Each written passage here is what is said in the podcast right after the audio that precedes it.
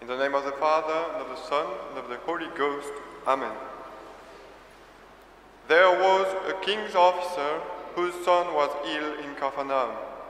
When he heard that Jesus was coming to Galilee, he asked him to heal, to heal his son.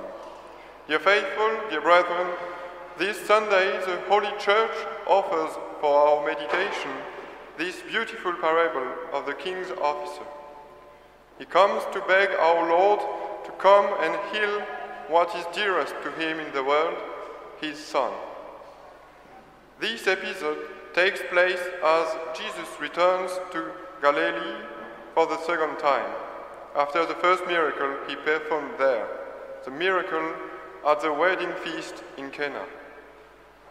In fact, the verse that directly precedes today's gospel is the following. When Jesus had come to Galilee, the Galileans welcomed him, having seen all that he, had done in Jerusalem during the feast, for they too had gone to the feast. So he returned to Cana in Galilee, where he had turned water into wine. And there was an officer of the king's whose son was ill in Capernaum.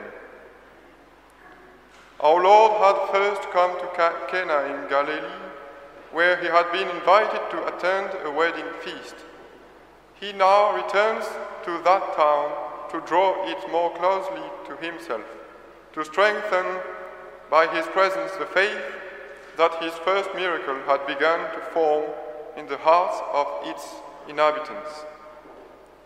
The evangelist reminds us of the miracle he performed at Cana in Galilee turning water into wine, to add to the glory of Jesus Christ, because it was not only because of the miracle they had witnessed in Jerusalem, but also because of the wonders that they were performed among them, that they welcomed our Lord in this way. At the same time, he wants us to know that this officer had believed in Jesus Christ since the miracle of Cana even though he did not fully know his dignity. And there was a, in Capernaum an officer of the king whose son was sick. Here are the, are the words that Pope St. Gregory the Great gives us in his commentary on this passage. The reading of the Holy Gospel that you have just heard needs no explanation, but so as not to seem to pass over it in silence, let us say a word of exhortation rather than explanation. I don't see anything we need to explain except this. Why was the man who had come to ask for salvation for his son told, Unless you see signs and wonders, you will not believe? Clearly, the man who was seeking to save his son, believed. Otherwise, would he have sought salvation from, from someone he did not believe to be his Savior? Why then is it said, Unless you see signs and wonders, you will not believe, to the one who believed before seeing miracles? Remember, dear faithful, remember what he asked. Then you will see more clearly that he doubted his faith. For he asked him to come down and heal his son. So he was looking for the bodily presence of, of, the, of the Lord, who, through his Spirit, was present everywhere. This is why he did not believe enough in him, whom he did not consider capable of bringing, bringing salvation if he was not physically present. If he had believed perfectly, he would have taken it for granted that there is no place where God is not. There is no place where God is not. He therefore greatly lacked confidence because he did not honor the majesty, but the bodily presence. So he asked for the salvation of his son, and yet he doubted in his faith. He believed the one to whom he had come, powerful to heal, yet he considered him distant from his dying son.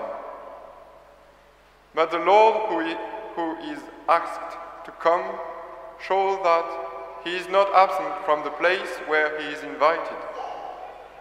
By his one command, he brought salvation, he who by his will created everything.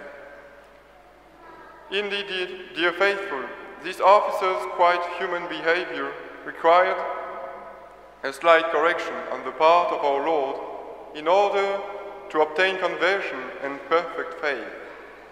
And very often our faith also meets the same difficulty, especially when we ask God for something that is particularly important for us, even if it is for the good of souls. For example, we ask for the conversion of certain members of our family or close friends, but we don't understand why, despite our prayers, we don't see any effects. God simply wants to purify our faith. We have to accept that we cannot see the fruit of our request with our own eyes.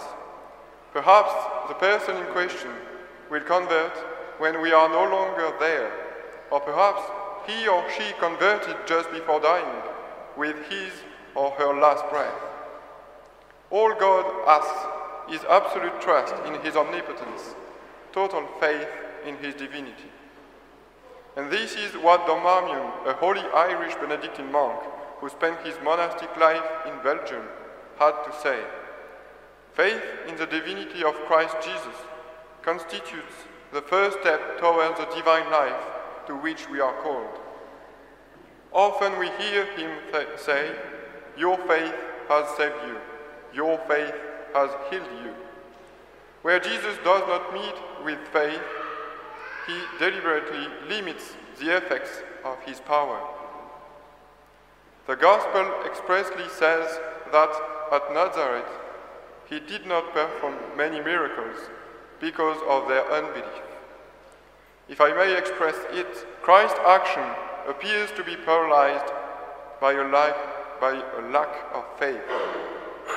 So, dear faithful, this morning let us proclaim our faith before our God. Let, let us not be afraid not to see. Let us trust in God's infinite goodness. Let us be confident in our prayers. Let us offer as a sacrifice the fact, the fact that we do not see God's answer to our prayers. And then one day God will reward us on earth or in heaven. Yes, because let us remember that we are only passing through this earth. Our goal, our true life, is in, in heaven, a life to which we all aspire, as we will recite in the Creed in a few moments. I believe in God the Father Almighty. I believe in life everlasting. Amen. In the name of the Father, and of the Son, and of the Holy Ghost. Amen.